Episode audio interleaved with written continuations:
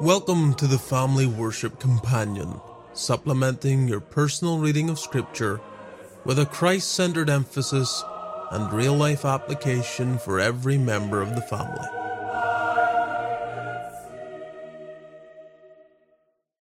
Have you ever lost a loved one? Some of you children may not have experienced this yet, and so in Genesis 23, we have the reality of death put before us in the passing of Sarah, Abraham's wife.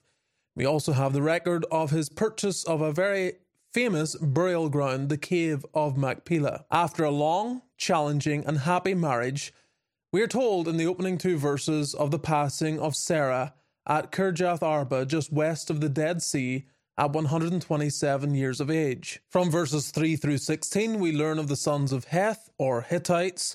They're Canaanites. We know that from Genesis 10, verse 15 and they offer a burial site to Abraham. We learn in these verses that they viewed Abraham as a mighty prince, literally a prince of God, and so they respected and revered him. But Abraham is a separated man, representing a separated people, and so he doesn't see it right for him to bury his wife among the burial ground of the Canaanites. He desires a separate piece of ground, the cave of Machpelah and so he inquires after Ephron, the man who owned that cave. Abraham then negotiates to buy the entire field around the cave and gives a price of 400 shekels of silver. And in the final few verses, verses 17 to the end, we find a repeated phrase that the area, the borders are made sure.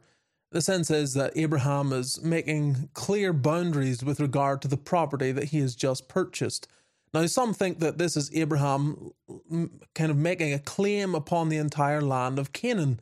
And while that's not the case, what Abraham is doing is, at least first of all, he is by faith showing that he believes God's promises and that this land will eventually belong to his posterity. It's also a sermon to his believing posterity that they also should expect to be buried in this land. And finally, it is an expression of his belief in resurrection.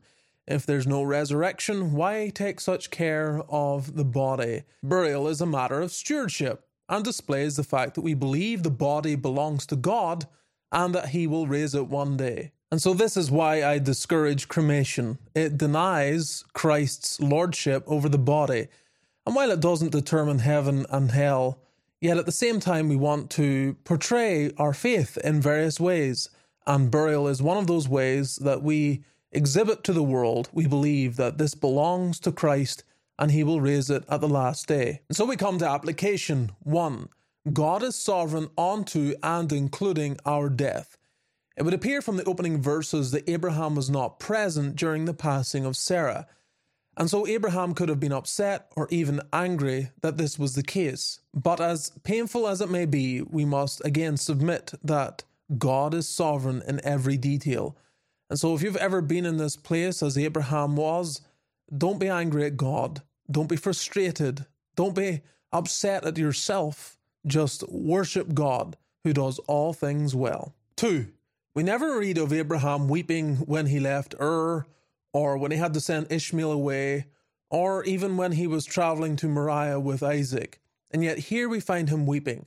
And it underscores the fact that it's right and proper for us to sorrow, deeply sorrow and grieve when loved ones die. I say this because in some circles, funerals have turned into a celebration of life, and whether intentional or not, it seems to rebuke any sense of mourning so that the loved ones that gather on that occasion may feel as if mourning is not appropriate. But when Paul instructs Christians, he doesn't tell them not to sorrow, he simply says that they sorrow not as others that have no hope. And so while Abraham sorrowed, yet he continued with his life as well.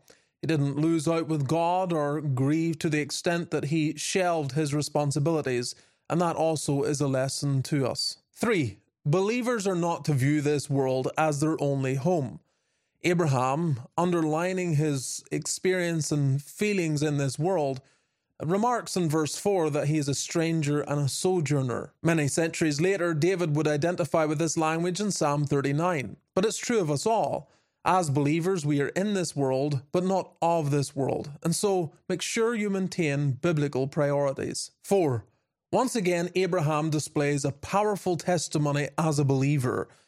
Uh, could you be called a prince of God, or to use more common terminology, could anyone call you a man of God or a woman of God?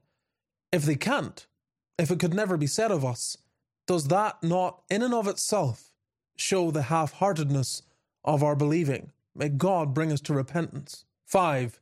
It is right for believers to show humility, even before unbelievers. You see that from Abraham in verse 7. This humility governs much of the New Testament instruction to wives, to children, to servants, and it's important for us to take to heart. Sometimes you find uh, believing wives violating this as they look at their unbelieving husbands, thinking they know more. And so they, they go against the instruction of 1 Peter chapter 3. No believer, clothe yourself with humility. This is the biblical way. Six, there are a number of economic lessons here. Pay an honest price, deliver what you promise, use witnesses to establish contracts, and secure your own property. Abraham was honest in all his business dealings and had a reputation of honesty. And this is important. Your religion is empty if it does not govern how you do business. Seven, let me speak to the young people and maybe even the older ones as well. At the end, no one mourned you because you were beautiful. They mourn because you were graceful. They mourn not because of what you look like, but because of your character. Physical beauty is always fading, but character can be constantly improved right until the end. Abraham declares here that he must bury Sarah out of his sight. What a striking reminder of the horrendous nature of death. This woman had been stunningly beautiful most of her life. Now she must be buried out of sight. And so the point is underlined make sure to live in such a way where others have a reason to mourn us. It will not be our beauty, but there may be something about how we lived and how we impacted others that they will truly be sad about when we finally go.